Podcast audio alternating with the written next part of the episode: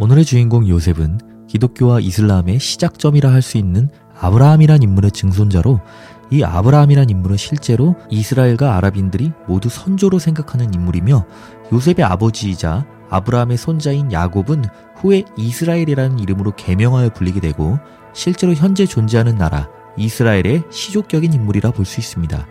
요셉은 12지파로 상징되어 전해지는 야곱의 12 아들 중 11번째 아들입니다.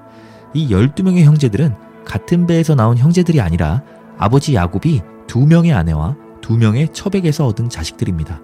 이들 중 여섯이 첫째 아내 레아에게서 나왔고 둘째 아내 라헬에게서 두 명, 첩인 실바와 비라가 각각 두 명씩 나왔습니다. 요셉은 아버지가 가장 사랑했던 둘째 아내 라헬에게서 나왔으며 또 노년에 얻은 늦둥이었기 때문에 아버지의 사랑을 독차지하며 자랐습니다. 야곱은 어린 요셉에게 채색옷을 지어 입혀주었는데요. 이 채색옷은 히브리어 케토네파심에서 우리말로 번역되는 과정에서 나온 말인데 직역하면 줄무늬 셔츠인데요.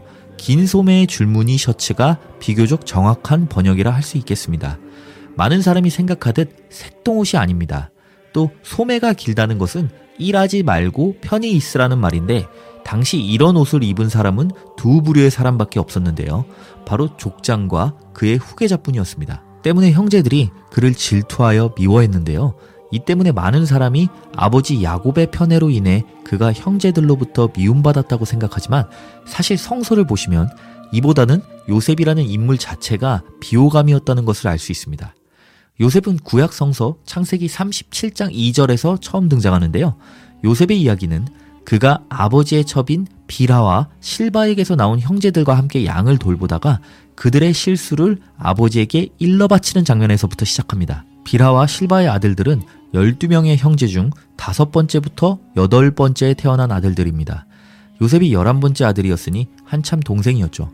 이때 요셉은 17세의 소년이었고 이들 입장에서 보면 한참 어린 데다가 첩이었던 자신들의 어머니와 달리 정식 부인이었고 어머니 중 가장 많은 사랑을 받았던 라헬의 자식인 요셉이 가만히만 있어도 좋게 보일 리가 없는데 이 어린 놈이 일터까지 따라와서는 자신들의 실수를 보고 아버지에게 쪼르르 달려가서 일러 바치기까지 하니 그들이 요셉을 미워하는 마음이 생길 수밖에 없었죠. 그는 이미 형제들과 인사도 안 하는 사이였는데 결정적으로 요셉이 모든 형제의 분노를 산 사건은 어느 날 요셉이 꿈속에서 형제들과 곡식을 묶는 작업을 하고 있었는데 자신이 묶은 곡식의 더미가 일어서고 그 앞에 형제들의 곡식 더미들이 둘러서더니 요셉의 곡식 더미에 절을 하는 것이었습니다.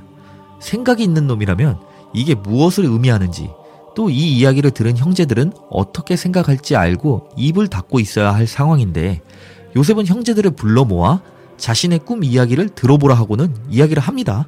이를 듣고는 당연히 형들은 네가 진짜 우리 왕이 되겠냐? 네가 진짜로 우리를 다스리게 될 것 같아? 라고 말하고 요셉을 더욱 미워하기 시작하죠.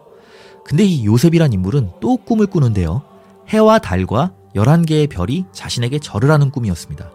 이 이야기를 처음 들으신 분들은 설마 하시겠지만, 네, 그렇습니다. 이 이야기를 형제들을 불러놓고 또 합니다. 저같이 평범한 사람도 이 이야기가 무슨 뜻인지는 바로 알겠는데요. 해와 달은 부모님을, 11개의 별은 형제들을 뜻하는 것이겠죠. 지금부터 당장 자신을 섬기라는 말일까요?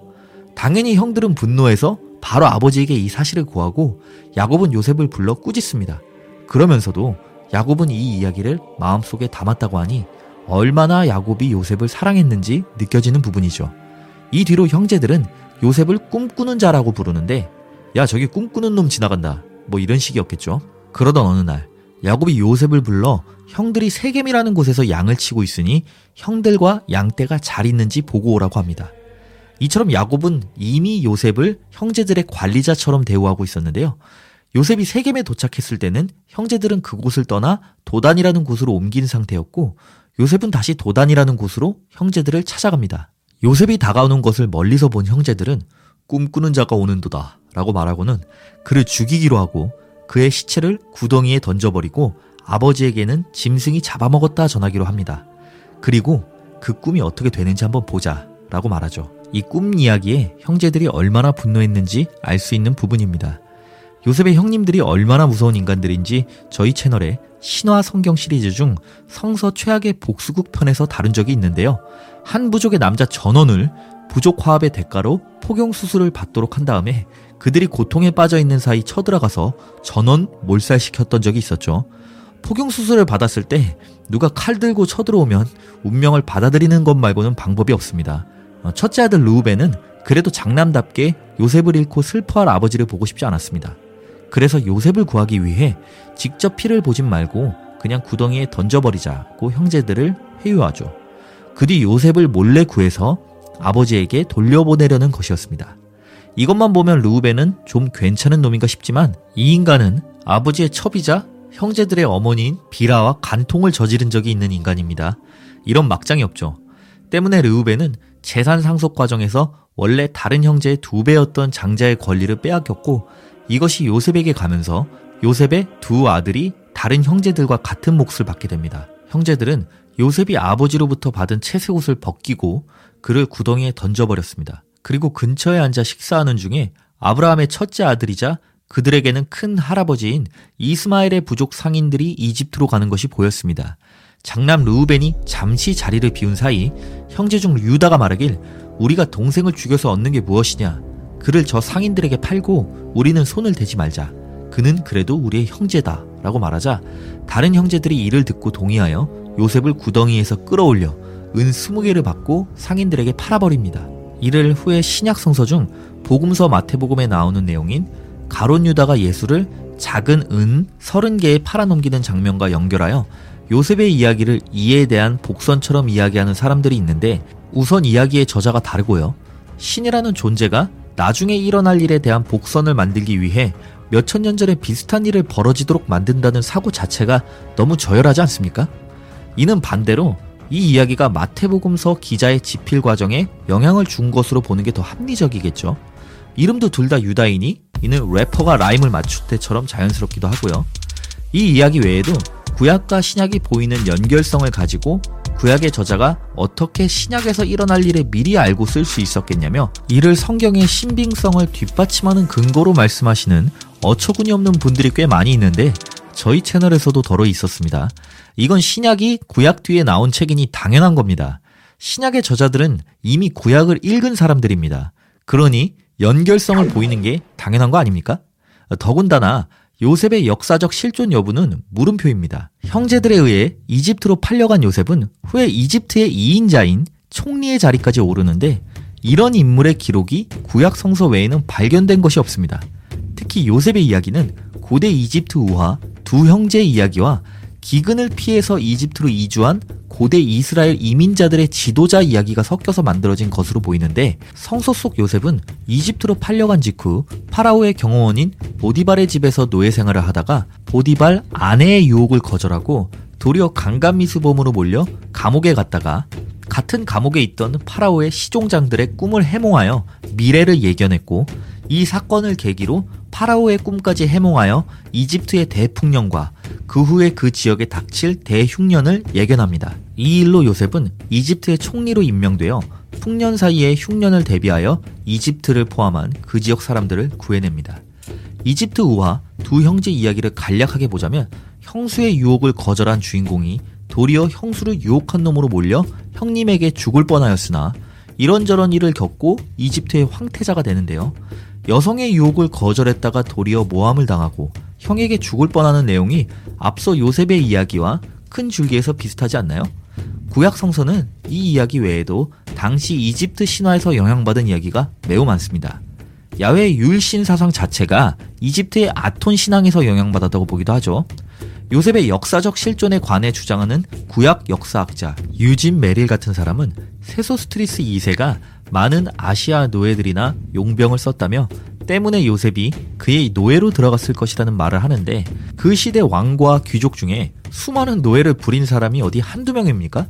여러분도 이게 정말 요셉의 역사적 실존의 근거가 된다고 생각하시나요? 또 학자마다 추정하는 요셉의 시대가 너무나 다양합니다.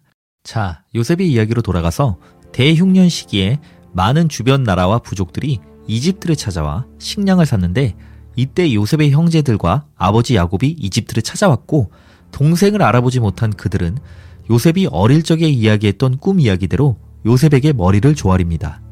결국 요셉은 형제들을 용서하고 땅을 주어 그들이 그곳에 살도록 하며 요셉의 이야기는 끝이 납니다. 열두 형제의 네 명의 어머니 중 아버지의 첫사랑이자 가장 사랑받던 아내의 아들로 태어나 늦둥이로 아버지의 사랑을 독차지하고 10대부터 후계자 대우를 받으며 형님들의 실수를 아버지에게 밀고하고 형제들을 불러 모아 꿈 이야기라며 부모 형제가 모두 자신을 섬기게 되는 이야기를 하여 형님들의 속을 박박 긁던 분노 유발자 요셉은 자신의 별명 꿈꾸는 자의 능력으로 당시 세계 최고의 강대국 이집트의 총리까지 됩니다. 이 요셉의 이야기를 인용하여 기독교에서는 이 과정이 선택받은 민족을 위한 하나님의 섭리처럼 말하는 경우가 많은데 성서의 내용만 보더라도 이렇게 이집트에 뿌리 내린 이스라엘 사람들은 결국 나중에 이집트에서 노예 생활을 하게 되죠. 그러다 고대 메소포타미아 최초의 통일 국가를 건설한 아카드의 왕인 사르곤의 이야기를 차용하여 만들어낸 인물 모세가 나타나 이스라엘인들을 이끌고 이집트를 탈출하고 일개 부족 단위였던 그들이 이집트에서 한 민족을 이루는 동안 가나안 땅에 잘 자리 잡고 살아온 사람들 땅에 쳐들어가서는 야훼의 잔인한 학살극을 시작합니다. 이게 웃긴 게 현재와 마찬가지로 이스라엘 민족은 이때도 마치 자신들의 땅을 되찾으러 가는 것처럼 행동하지만 이 가나안 민족들은 이스라엘 민족의 조상 아브라함이 메소포타미아에서 가나안으로 오기 전부터 그곳에 살던 사람들이었습니다. 태고부터 그 땅에 살던 진짜 주인이었고 히브리인들은 시작부터 이미 이방인이었던 것이죠. 그들은 그 땅의 소유권을 주장할 명분이 없었기 때문에 자신들이 선택받은 민족이고 그들의 신인 야훼가 약속한 땅이 가나안이라는 황당한 이야기를 만들어낸 것입니다. 이집트에서 노예 생활하던 이들은 가나안을 침공해서 젖먹이 어린아이까지 다 죽이라는 야훼의 명령을 충실히 따릅니다. 요셉은 형제들이 던져놓은 구덩이에서도 노예 상인에게서도 보디발에게서도 자신의 힘으로 탈출하려 하지 않습니다. 자신은 노예가 아니라며 항거하지도 않죠. 오히려 시키는 일에 성실히 임하고 그들의 인정을 받습니다. 그는 자신의 위기와 운명에 맞서 싸우지 않고 오로지 모든 일에 순응할 뿐입니다. 자신의 꿈과 자신의 신, 야훼만 믿은 채로 말이죠. 이런 이야기들이 머릿속에 심겨진 종교인들은 인생의 위기 속에서 늘 신을 찾습니다. 종교인들은 이걸 미덕인 것처럼 가르치지만 고대 중동 판타지 소설박 세상에서는 구원의 주체는 오로지 자기 자신뿐입니다. 그보다 위기 이전에 주변 사람들을 감정적으로 자극하여 스스로 위기를 자초하는 일이 없는 것이 좋겠죠. 분노 유발자 요셉 이야기는 여기까지입니다. 감사합니다.